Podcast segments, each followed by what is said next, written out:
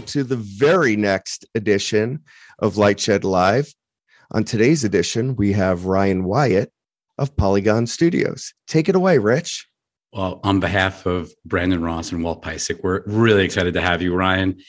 Uh, you know, we've known you throughout your time at YouTube and was psyched to see you do something cutting edge in the Web3 world, joining Polygon. But before we get into Web3 and crypto and all the things I know you're dying to talk about, could we could we just roll back a little bit? Because you built a pretty tremendous business. And my guess is there's a lot of people watching and who will listen to this as a podcast later who don't know Ryan Wyatt, don't know what you built at YouTube Gaming. So maybe just give us the, maybe start us off with like, when did you get to YouTube and the evolution of YouTube Gaming over your time there?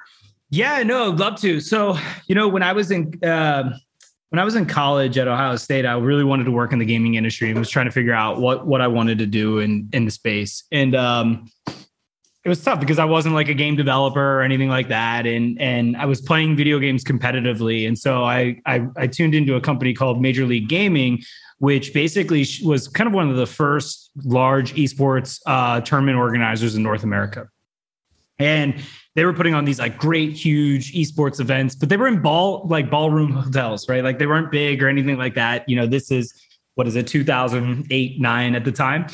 Um, and we had just went through a pretty large recession. Um, you know, the housing market, kind of the banks, so everything that happened around there. And so, like, I had a lot of buddies that were graduating and and not getting jobs. And so, I got a job working at a company called Machinima. Um, and it was really small. I was probably like the I don't know 10th or 11th employee there. And what Machinima was aspiring to do is build this, you know, MTV, of video games network on top of YouTube, right? YouTube was littered in a world of like cat videos, you know, um, random how tos. You know, it was very early. Charlie bit my finger. Charlie bit my finger. Creators weren't monetizing, right? So it was more of like a. It's really was embracing purely a video hosting website, and that's it. Um, and so anyway, long story short, um, you know, during my time at Machinima, really started to figure out the creator economy, right? Like what happens when you start to incentivize content creators to actually create, right? Um, and so we were we were one of the few channel, few networks that allowed for ad monetization. So creators couldn't go directly to YouTube to monetize.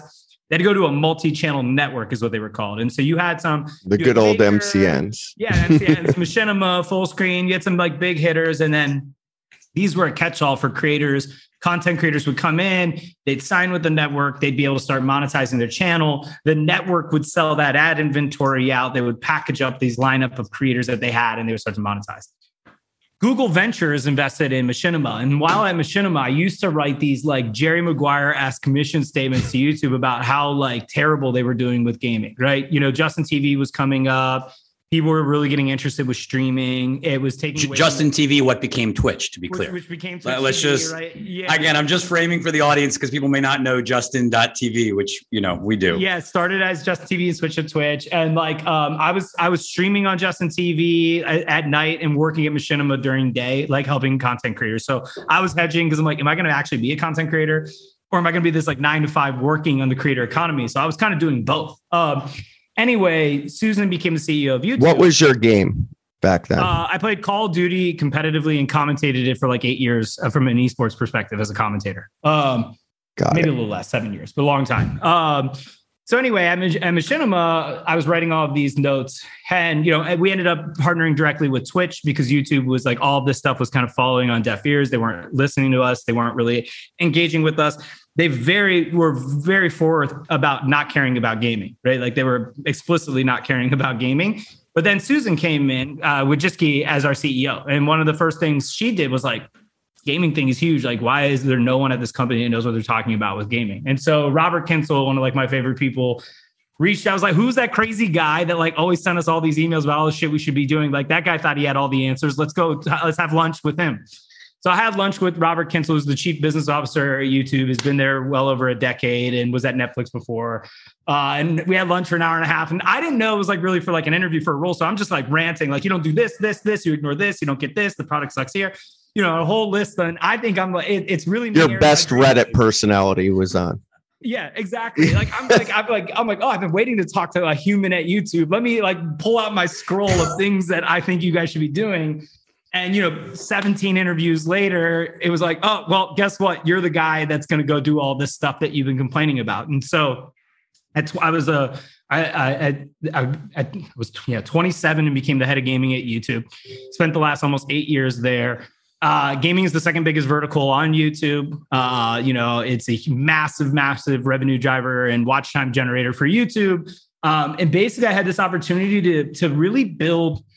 You know, it was a blank canvas, right? Because they weren't doing anything in there, but it had endless opportunities in the creator economy. It was this fun experience to build out alternative monetization products outside of just ads. It was fun to build out the live streaming business. It was fun towards the end to build out like short form content, clips, highlights, inevitably becoming YouTube shorts.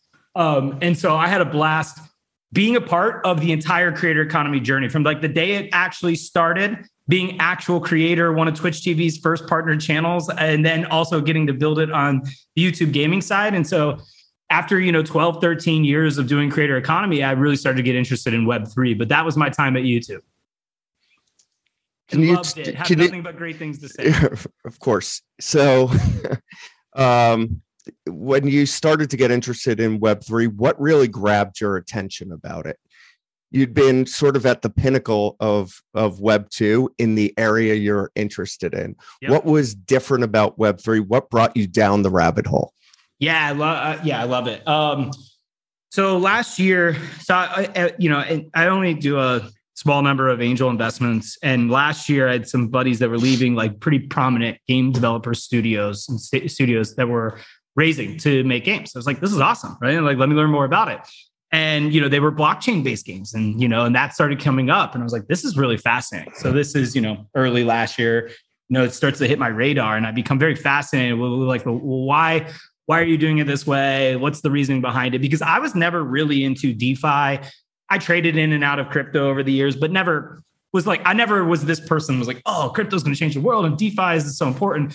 But I really started to get in, uh, interested in decentralized apps, right? Like what happens when you build apps where information is on chain and publicly available? Like think of it just at the highest level, put all these things aside. It's in a world where you create, you know, games in web two, things are very centralized they're in you know they're private what if you actually make games in the spirit of all of this information is publicly available everything is on chain what is that what kind of game experiences can you create why do you do that i know we'll talk about it later but that's where yeah. i started getting fascinated in it and starting was writing checks as a as an angel getting into some of these seed series a investments and then what happened for me was I thought that would like scratch the itch for my from you know my my appetite. It actually like exasperated, and I became so enamored with the space that it became very hard to not want to be fully dedicating my time into it. Um, so that's kind of what happened towards the end of last year.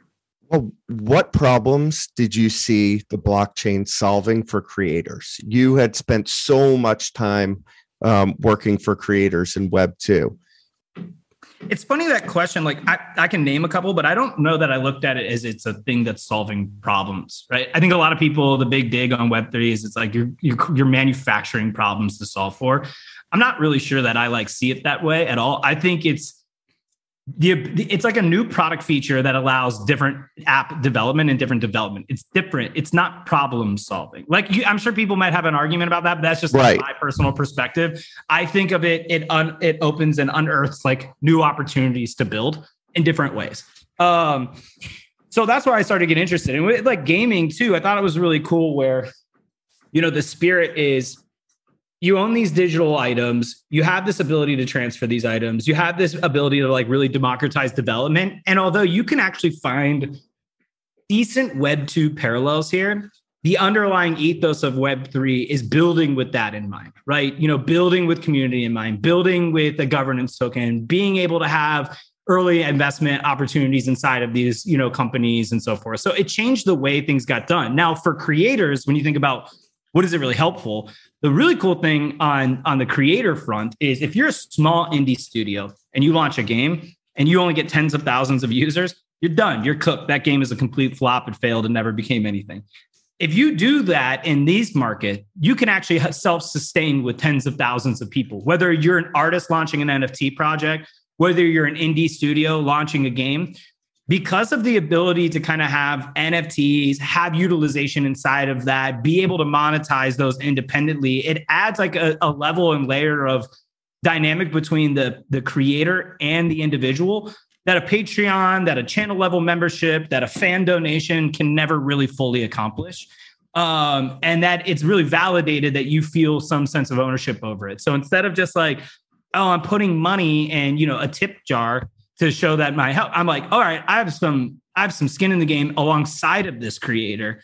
I was early this creator's success is my success, right? Uh, you know, a lot of people always love when they're like listening to an artist, they'll be like, "Oh, I mean, I heard, I heard them before they were played on yeah. the radio, right? Like, oh, I went to a concert before, blah blah, right? They take tremendous pride in that. Imagine if you actually had some upside in that person's growth. All of a sudden, you don't need that sense of pride because you have that that ownership or that item that connects to them. So you is that about community? Is that about feeling like you're belonging to something or is it about financial incentive? And how do those kind of work together?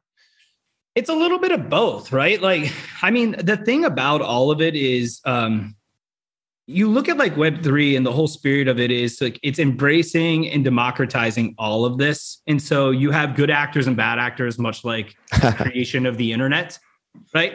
Like I think about that. And so you have people that, you know, certainly are over fixated on financialization part of that and they take advantage of the framework that's set up here. And then you have people that you know, like a Royal Music that's helping artists actually mint tickets and merch and art and uh, albums and songs and finding artists that actually can disrupt the normal economics of the music industry by being able to better monetize and, and be inclusive of their community. And do I think people are buying some of those albums for the opportunity to flip that? Sure. But I do think there's a lot of genuine community integrity of like, this is a cool way for me to participate. And it's a more evolved way than I otherwise was able to do before. Um, but yeah, I think we're just going to have to kind of. Part of the wild, wild west of this is like the early days of the internet. It's like what when I was at YouTube, we had to go through a bunch of stuff of like when you're this open platform that allows for all of these content upload. How do you take these principled stances for what's right, what's wrong? When do you rule with an iron fist versus not? You know, like how do you identify bad actors? It's, it's very similar that's happening in this space. And I think some people have fixated too much on the financialization first um, as an opportunity. I'm actually glad that we're starting to see like regulatory bodies come down hard on these instances because one, it raises awareness of how to stay away from them, and two, it gives back bad actors a, a, point of hesitation to kind of do some of these things. Yeah, yeah. What you just described is more of the platform dealing with the bad actors. Yeah. Meaning, but there was still, I think, as YouTube was growing, demand and and I don't want to say immediate. You would probably know better than than us, maybe, but pretty quick growth. Like that that it was broadly accepted. Like I click on a button and I watch a video and there's interesting shit on there to watch. So mm-hmm. I, I, guess the question then when I flip this to blockchain is it's not about the blockchain platforms necessarily keeping the bad actors.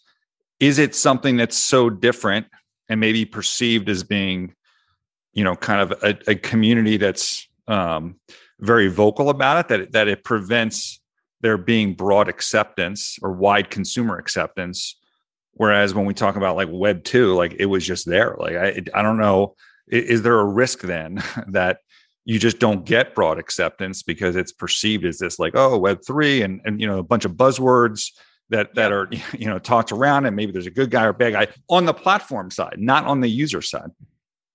Yeah, I think it's it's like we're, eh, we would have to like talk about time frames here. It's like you talk about the creation of the internet, and then talk about where Web two, and you talk about like Amazon being. Well, luckily, I'm old yeah. enough to have experienced that, and yeah. I think to me this feels unique. I, I think when you know if I did, you know, I go back to like the late or the early '90s, people wanted to try every new thing. Mm-hmm. Where to me, it seemed like maybe there's a hesitancy in terms of embracing something that's you know wrapped around a lot of buzzwords and you know yeah i think like though that's like the internet i mean think about how long for user adoption of the internet long term and pc adoption long term like i think you're going to take a while to adopt a lot of these core things in web3 right? This idea of owning a digital wallet these on ramps into the experience will need to improve. The ux ui will need to improve.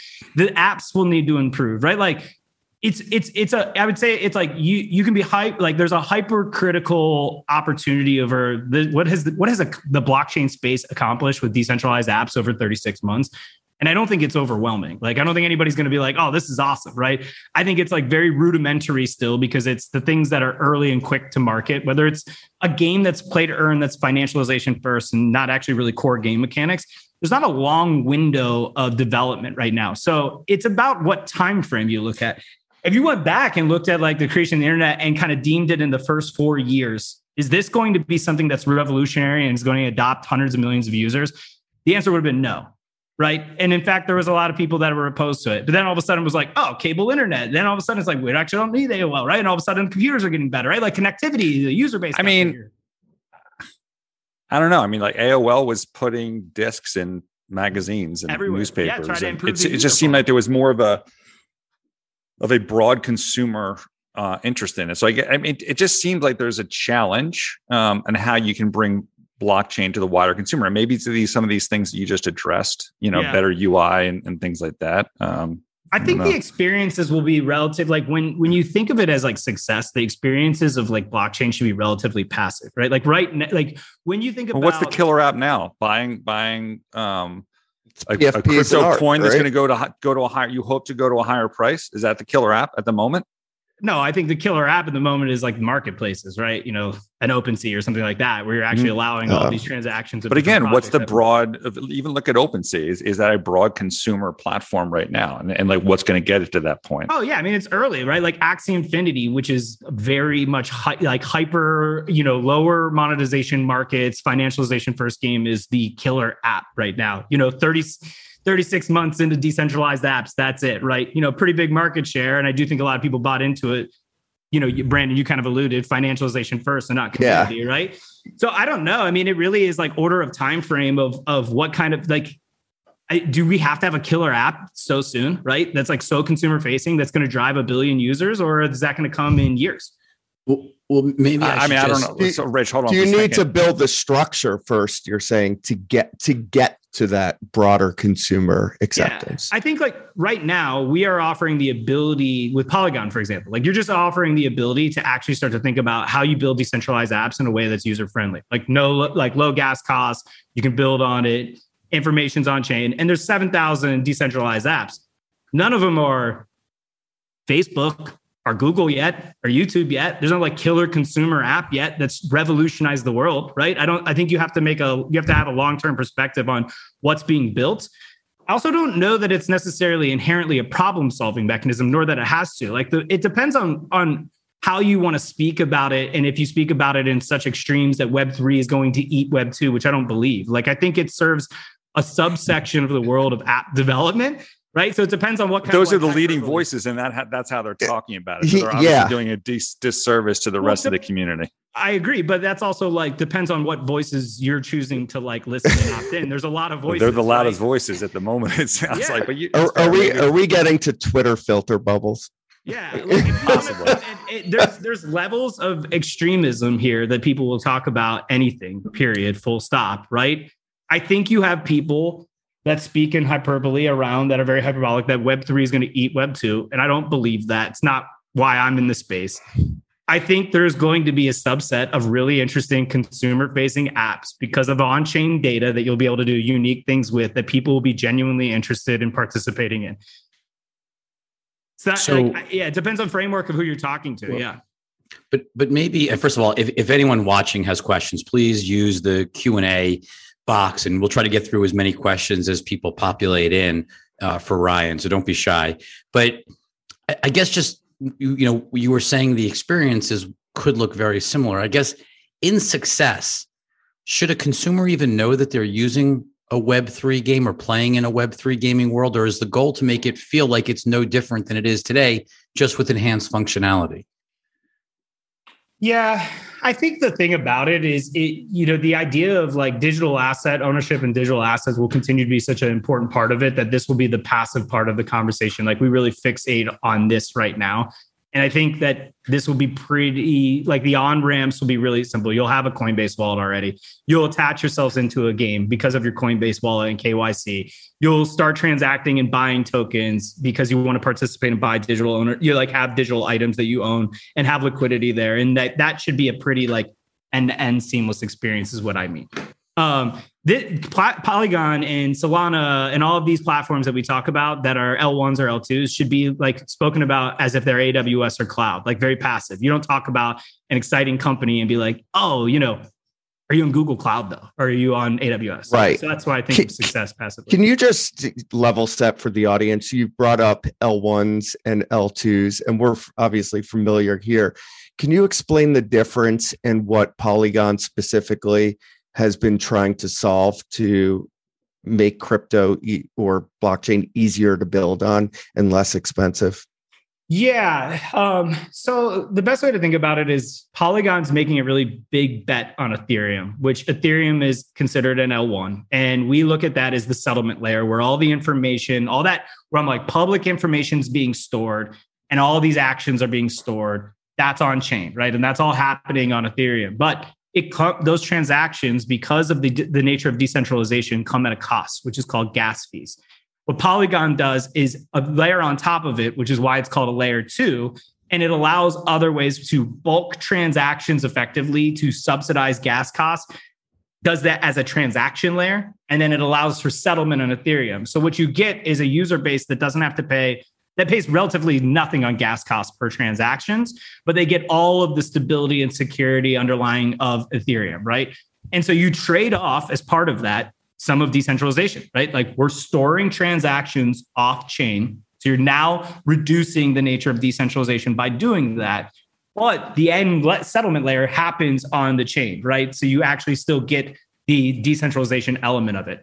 There's kind of a trilemma here where you're like you're give you're going to give out well, you're going to take away one of those things. Yeah, it's a, it's a matrix of choices. Exactly, right? And so you build on Polygon because you don't have, you know, you're going to be doing digital transactions that aren't like a, an ape that's selling for an absurd amount of money where you're like, I don't care about a $300 gas fee, but you're buying a $29 sword in game. And you, you, you want that to be a sub five to 10 cent kind of uh, cost for doing business, right? So that's what Polygon does. And then that's the infrastructure. But then you also say, okay, we have 7,000 develop apps already on Polygon today. They need support. They need to understand what success looks like, how you go to market. And that's like BD, DevRel, you know, partner success stuff. So it's, it's the tech as well as the people. Can I just ask about the gas fees very quickly? Obviously, we know about this this stuff. People posting about how high the gas fees are, but on the flip side, it seems like every layer two is claiming like, oh yeah, but you know, we're going to get to the point where there's no like, is that ultimately going to be a point of differentiation why you would use one versus another? No, I think like the thing that about that is at some point you're going to get uh, a tech offering that is zero carbon emissions, which is Polygon, low gas fees, which is Polygon, right? And really that's why I start to say it's going to be ease of development then, right? Do you feel supported? It leans in more on that element as well. So, and also a lot of people will be scrutinized and tested as we scale, right? A lot of people claim, including Polygon, what TPS that we believe it can handle, but we've never tested the upper bounds of, you know, hundreds of millions of people using the networks where we can actually validate what TPS we can do. So I think Walter, that will be the big one. Like the, when the dust settles, it will be can you actually handle the transactions per second that you claim to be able to handle without any issues? Can you Yep. provide a network that is providing real genuine stability with the expectations of what an AWS or cloud would offer? And do you actually have world class kind of developer support so that you can ensure a higher degree of success as one as much as one can because they have that? So if you were going to stack this up versus like a Solana Avalanche, like what are the what will be the specific differentiating points between those? Because those are the two that I think we end up hearing about most in the companies that we're talking to, as well as Yeah. you know what our investors are asking about. I think even information, the information is like predicted Avalanche is going to be the, the platform. But so what, where, where does it stack up relative That's to those? new. That's even new information to me. I mean, Avalanche. I may be miss I may be misphrasing. Yeah, what yeah, they're I think saying. so. I probably am. So I Yeah. take that back. Yeah, yeah, Strike yeah, that from yeah. the record Uh, but no, but good. one, from, think- from your standpoint, what the you know, can you kind of compare and contrast specifically um, Solana and Avalanche? Yeah, look, I mean, Solana is an L1, so they're having to figure out how, you know, if you think about what we do for Ethereum, they're having to figure out how to scale an L1 and Yep. keep gas costs down. Like, this is a different challenge, right? So, we are a layer two, not a layer one. So, we are already saying we think Ethereum is going to be successful. So, if you believe that, then you want to build on Polygon, right? So that you have to like fundamentally believe long term in Ethereum. If you talk to a lot of people on Solana, they think that can be an L1 and L2, all all things. It can scale, it can do all of these like awesome things, and it'll be tested long term to see if that's actually the case, as all of us will. Um, Avalanche does something called with they have subnets, which they allow people to kind of build their sovereign chains on. So they have one big game that drives probably like 70, 80% of their revenue, the Crabada game. You know, their games like that are going to launch subnets. Um, so people are offering different product solutions across these different ones. We're a little bit differentiated in the regards that we have suit like subnets. So you could build a sovereign chain on Polygon. We have our POS, which is what everybody largely uses. And then we have our ZK rollups. So we feel well hedged that. What's a ZK on, rollup? Sorry. So that's our zero knowledge rollups, which will have much more security. You know, uh, you would actually be able to continue to have kind of the security as part of all of it. Um, but it will come with a, you know, slightly higher gas fees than effectively no, nothing. So we think there's a lot of different solutions as people continue to scale long term that they're going to look at. And we feel really well hedged. You know, I can speak best to what we offer versus what others, but this is why we think we're uniquely positioned. So we got some audience questions coming in that we're going to start hitting. Um, so Ryan, the first one's up from Keith. Can you touch on layer zero blockchain projects and goals to increase security after some of these high profile hacks?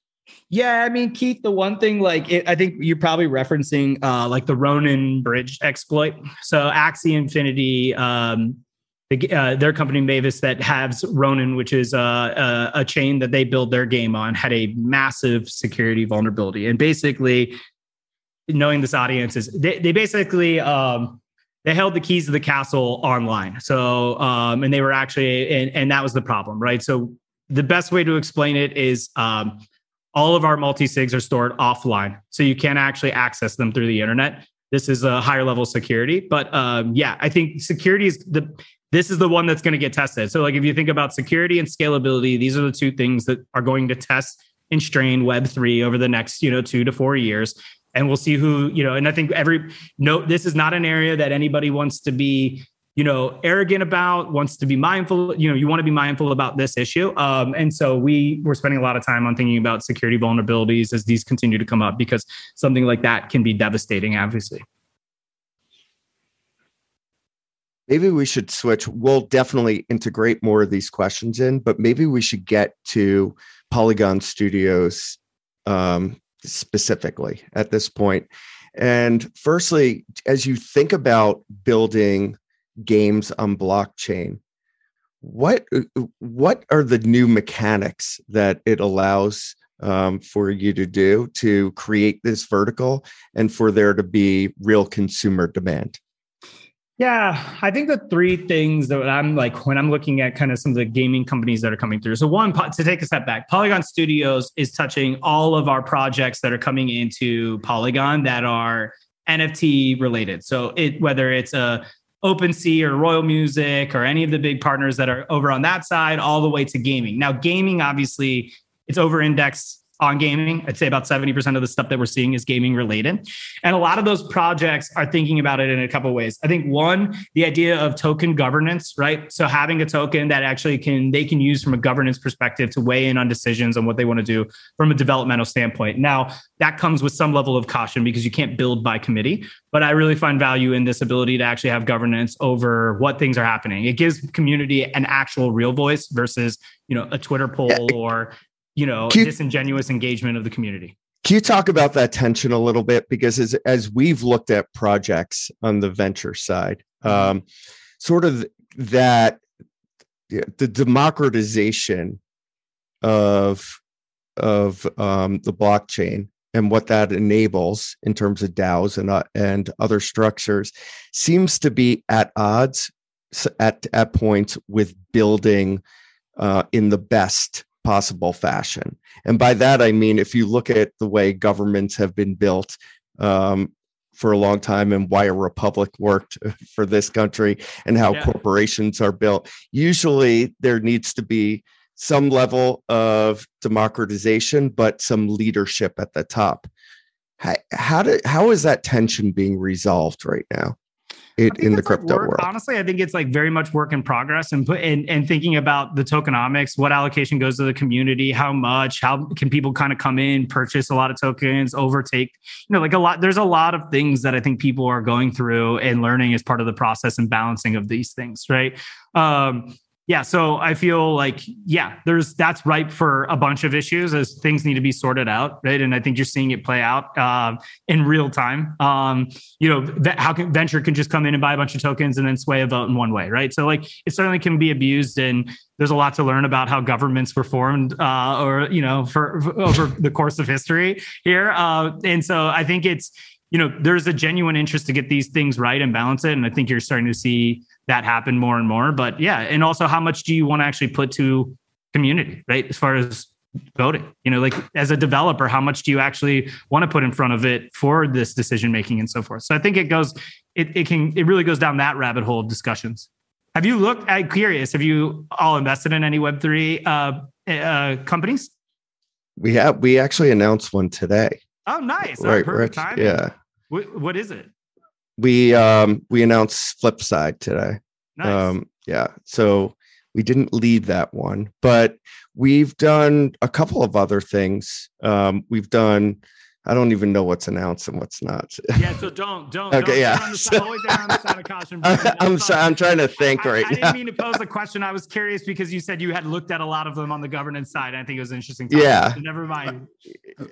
Maybe it would be great just to take one second, Ryan. I'm just thinking off the top of my since you raised that. What are your favorite companies in terms of startups in the space that you're most excited about? Yeah. Like what should couple- what should this audience be focused on, let alone us?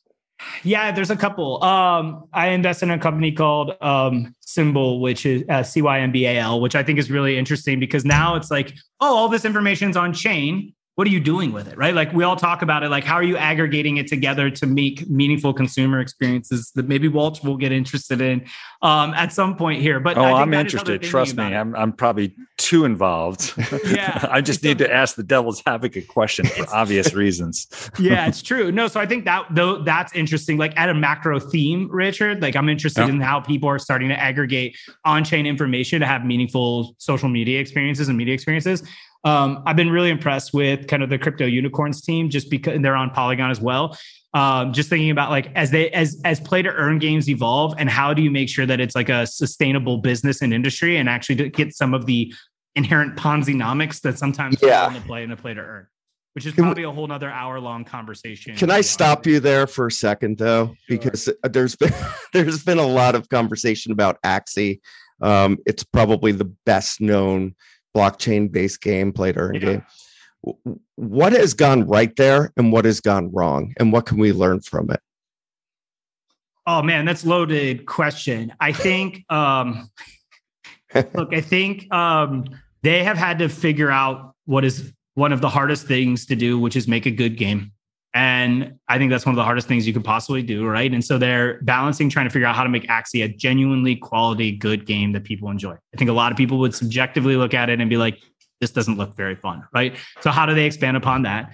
Obviously, they've had their security challenge and woes with the Ronin hack.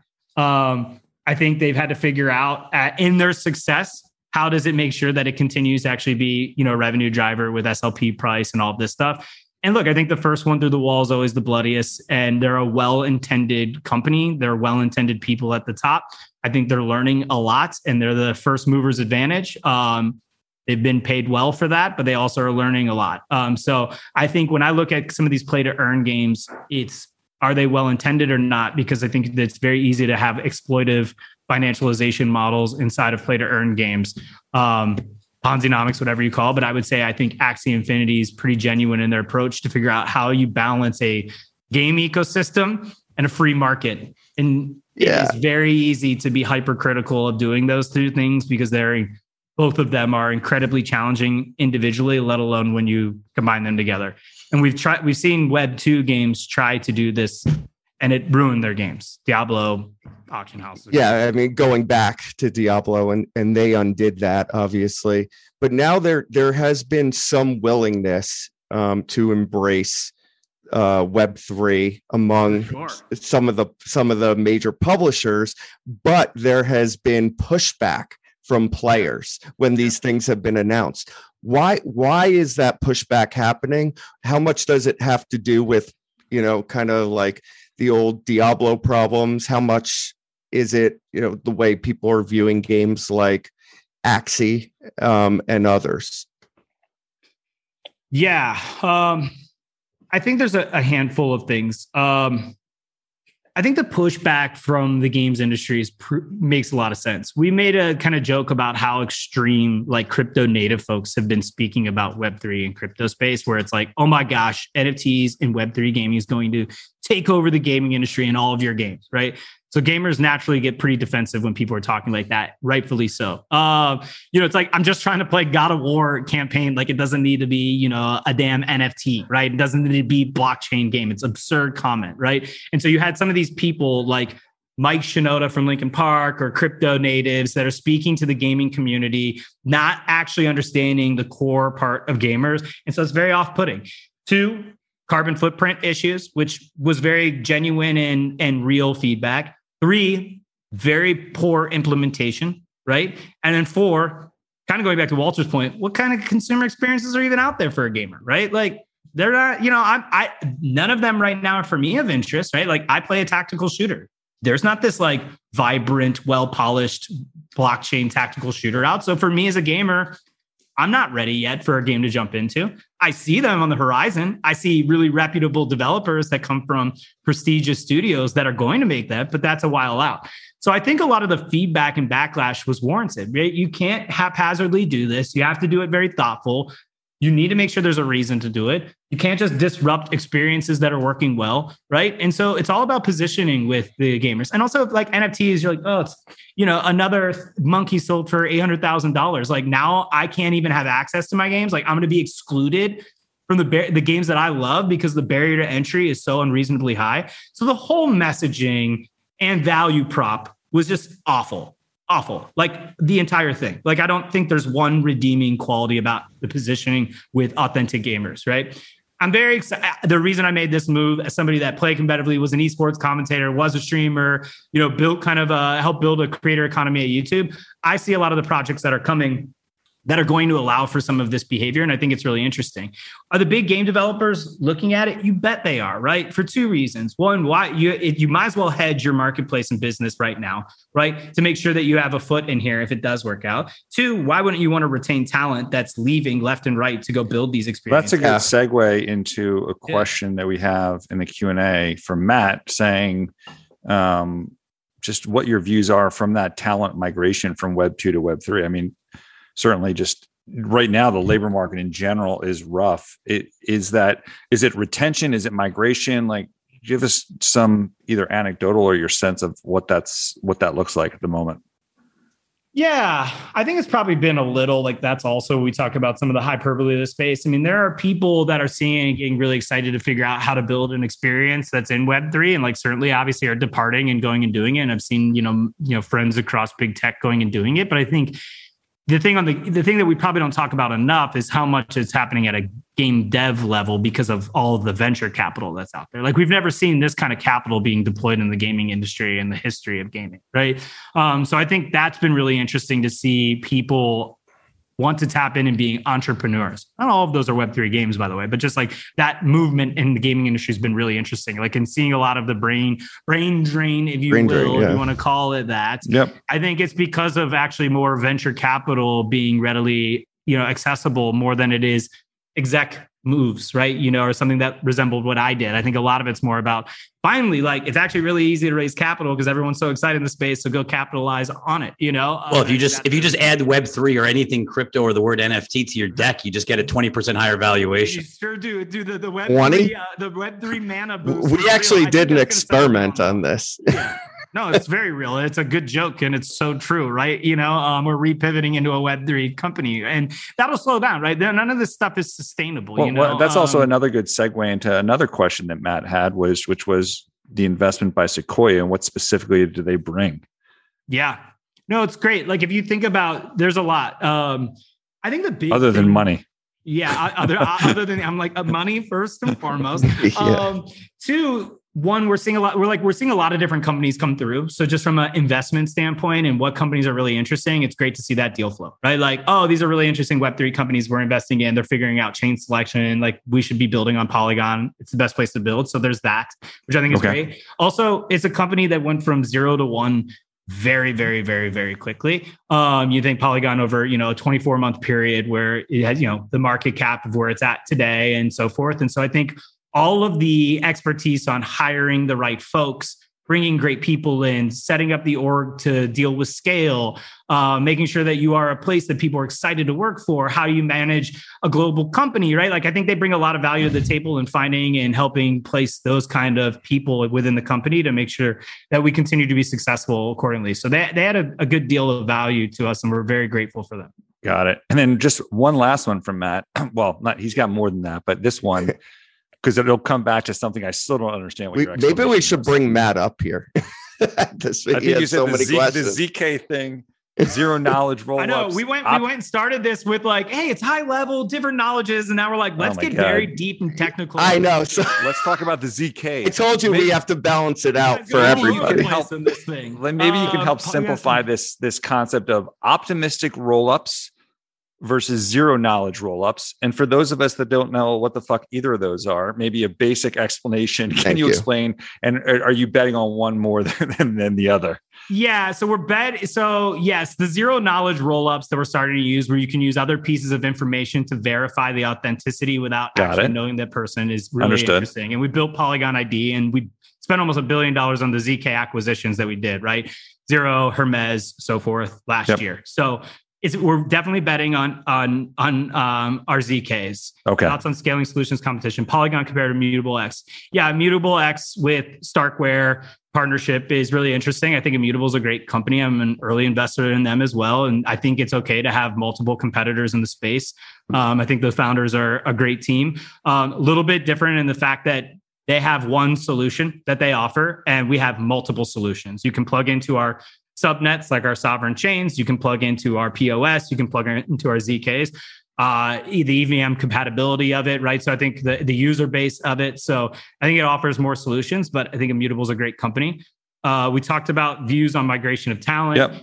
And then Polygon tied to Ethereum. Thoughts on Ethereum market share? What's important to watch? Transaction volume, dollar volume. Yeah, great question.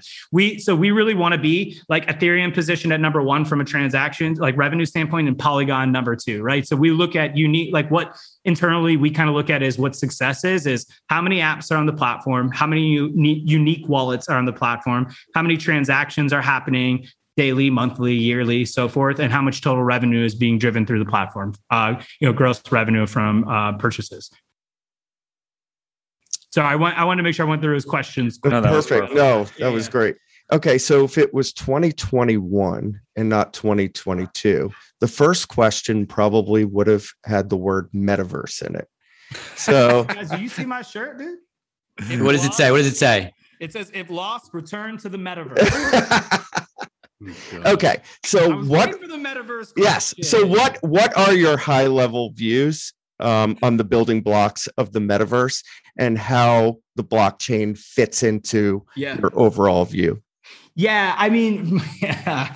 Uh, my kind of take on the metaverse, um, which obviously we all agree has been far played out at this point. Um, but I look at like you've seen this evolution of people then spending more time in front of digital devices, and then you know how much we're connected, and then those experiences are starting to get deeper and richer and more engaging. And I think that's like the evolution of the metaverse to me, right? We're already spent, we're already tethered in digitally all day, like all day. And then we go sleep and we do it again and again and again. And those experiences can range from TikTok to Fortnite, right? But we're, we agree that they continue to get more engaging, more richer, and that we're spending more time in digital worlds.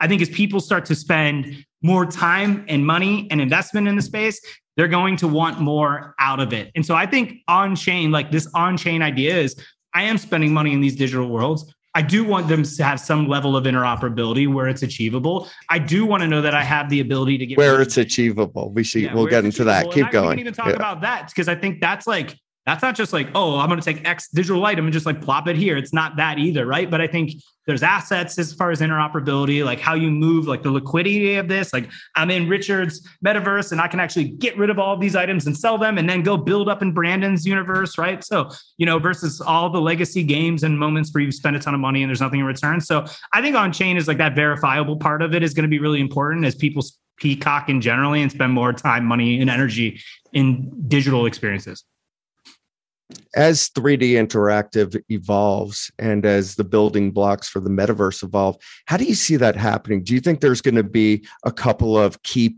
core platforms, or do you think it's going to be a sort of like Web 2 where you have you know your Facebooks and your Snaps um, and your Twitters, or do you think it's going to look more like the World Wide Web?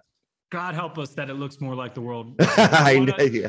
I know that's what you want, yeah, but what do you like, think if, is gonna? If we see a consolidation of the digital worlds and stuff, I'm out of here, dude. I don't know what I'm gonna do. I'm gonna go back to Ohio and just like live on my farm. Um, I, I hope it is incredibly decentralized um, that it creates all kind of different unique experiences for people. I don't see any world where somebody is owning it or wall gardening these experiences. I just it's it's interesting because if you look at the most successful building blocks now, the most successful one has probably been Roblox. And Roblox, very much like an AOL, is a fully walled garden that you cannot bring any assets into nor take any assets out of.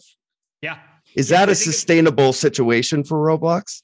If nobody wants to compete with them, then sure is, right? Like the fact that nobody's allowed for democratization of development in their game at that level of scale allows them to have a really unfavorable revenue share with their creators, right? It allows for a wall garden. Like they haven't been challenged and contested. So what they haven't been motivated to change these things, right? I think that's been the great thing of what you've seen in the video landscape. There's been, you know, YouTube's been contested, right? You know, Twitch has been contested, right? These are good things for the space. It allows for real development. It allows for creators and users to be on the favorable end of that. And right now, people haven't, you know, like Minecraft hasn't tried to replicate something to that nature, right? And so, yeah, it's it's they have been very successful the way that they've established it. It also has put people are the unfortunate end of that because of rev share splits. So I think that stuff needs to be challenged more long term.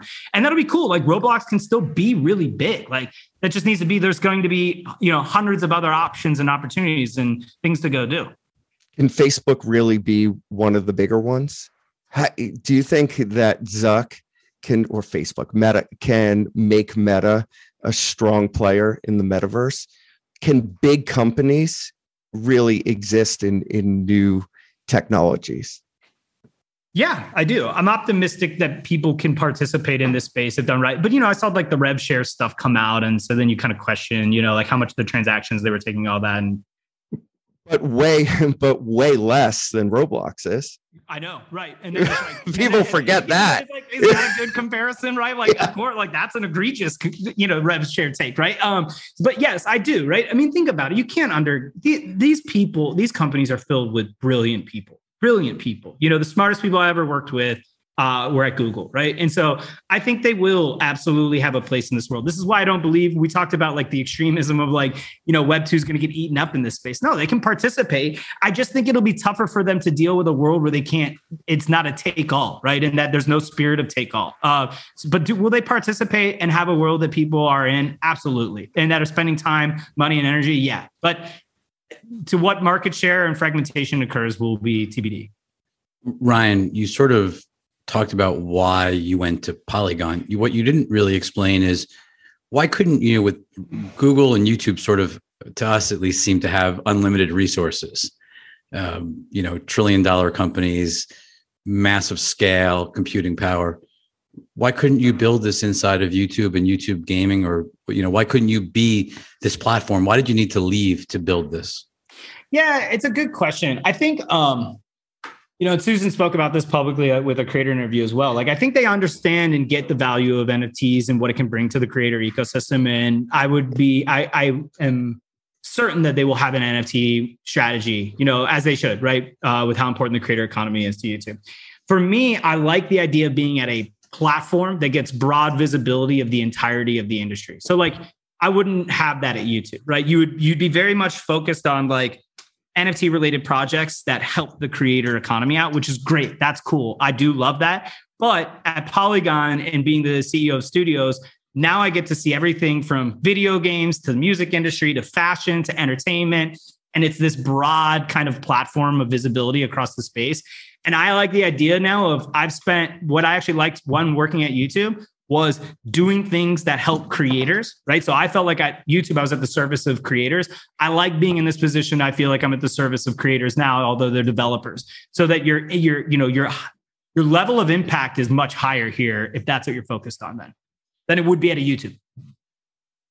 Okay, and when you think about NFTs and when you're talking about sort of like what you can do with them in the creator economy, you know, is it fan clubs with utility? Like, what do you actually when you think about what the right strategy is? I mean, obviously, we see a lot of NFTs that are just JPEGs and sort of yeah, yeah, yeah. what I what I would call as disposable, which is like ninety nine point nine percent. But there's some really good examples of ones that have real utility and create you know, not just clubs, but also utility to those clubs. And I'm not even talking Bored Apes. I think there's other examples, but are, are there ones that you look at and sh- kind of hold up and Big go launch this week, obviously? What are the things that you look at that you get excited about when you see what people are doing structurally with NFTs? It within as it relates to like content creators or just like the, the at, at large. I meant like NFTs for like how creators are using NFTs oh, cre- creatively, I guess. Yeah, yeah, yeah, yeah, Rather than just throwing up images. I mean, no offense to like an NBA Top Shots, but like pictures of or you know short little plays that seem disposable versus actual unique value added utility. Yeah, it'll be interesting to see how this plays out. I think you're I think the assessment that you can build this product and people can still be very lazy about how their implementation of it is right? So you will see varying degrees of the creator economy do that much like you can see varying degrees of laziness within like how people leverage patreon. Um, so i think those that have a, a, an emphasis on creating real value within the utility and like what does that mean? Like is it meet and greets? Is it access to something right? Like how do you really start to add value into this? What happens when you own something that's circa 2019 what value do you put inside of that versus a new mint that you do? Um, do you build a club? Do you launch a creator token? Do you allow subsidization of revenue and content and videos as well because you're actually making the videos themselves nfts so i think they can take it a lot of different directions creators. It's just really hard right now for a creator to set up outside of your your what you're talking about. Like right if you're a content creator and you want to do a minted project the only way that you're really doing it is like, oh, I gotta, I'm gonna go through like setting up 10,000 different kind of profile picture arts and I'm gonna mint it and then you can be a part of it. There's not a, like a really good playbook on how creators should be thinking about this. And, and just like how creators had to start thinking about when we launched mid rolls and then when we launched mobile ads and then you start adjusting your video formats and then you start making them longer versus shorter, and then you're running them longer. And then you know, paid digital goods start coming out and things like super chat and, you know, so forth and bits on Twitch. So it seems just like the continued evolution here. So Chad's got a question. Good to see you here. Uh, how does the value prop change for L2s when they merge when the merge happens on ETH? Yeah, this is a great question, Chad, and one good to see you as well virtually. Um, so the first thing is the merge is happening is going to be really, really good for Polygon, right? Because a lot of people talk about carbon footprint, and I think you allude to it later in these the conversation. Um, and so the one thing that we still haven't, we have to offset the carbon footprint that proof of work of Ethereum still does. So although Polygon has these low carbon emissions and we're offsetting them, right? Whether we're doing funds or whatever to offset them to, to, to be car, uh, carbon uh, positive, if you will, um, is is still as is going to be under scrutiny until the merge is done and switches to proof of stake, in which then we have a true end-to-end solution where we have no carbon footprint, right? So that's actually really good for us. The question I think a lot of people, when they ask that, are more talking about sharding and how transactions per second will get higher, and then gas fees should get inevitably lower. And then what's the value prop of Polygon, which probably is what the question might have been at heart. Is is I think what's going to happen here is they're going to have that's a multi-year rollout, so they're years away from that level of scale. And even then, if we think of Web3 to be really successful, the amount of transactions per second that Ethereum can get to on mainnet will never be high enough to handle the volume in success. So we think of it constantly as a solution that's going to be needed there. Uh, but so I think did, did you say you, was there a term was there was there a blockchain term called sharding? Is that what you just said? Sharding with a D, oh. T.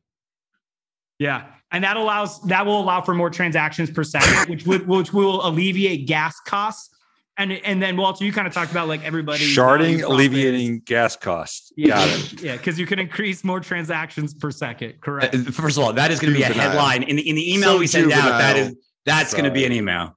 Yeah, Sorry. make sure you spell with a D, not a T. I thought I heard yeah. that yeah. differently. Yeah. Um, there was another so, yes, question right from now Chad. We're setting it off. The carbon is being set off by carbon credits, and then once that they do the ETH merge, that won't be warranted because we will actually have an end-to-end solution from L1 to L2 with no carbon emi- or no no to low carbon emissions. So it'll be a non-issue, and, and if you take an issue there, then it's like sending you know emails across Google will be problematic then. Right. Yeah. Um, I think Chad had one more about Yeah. the uh, about the cool cats. If you c- can read in there.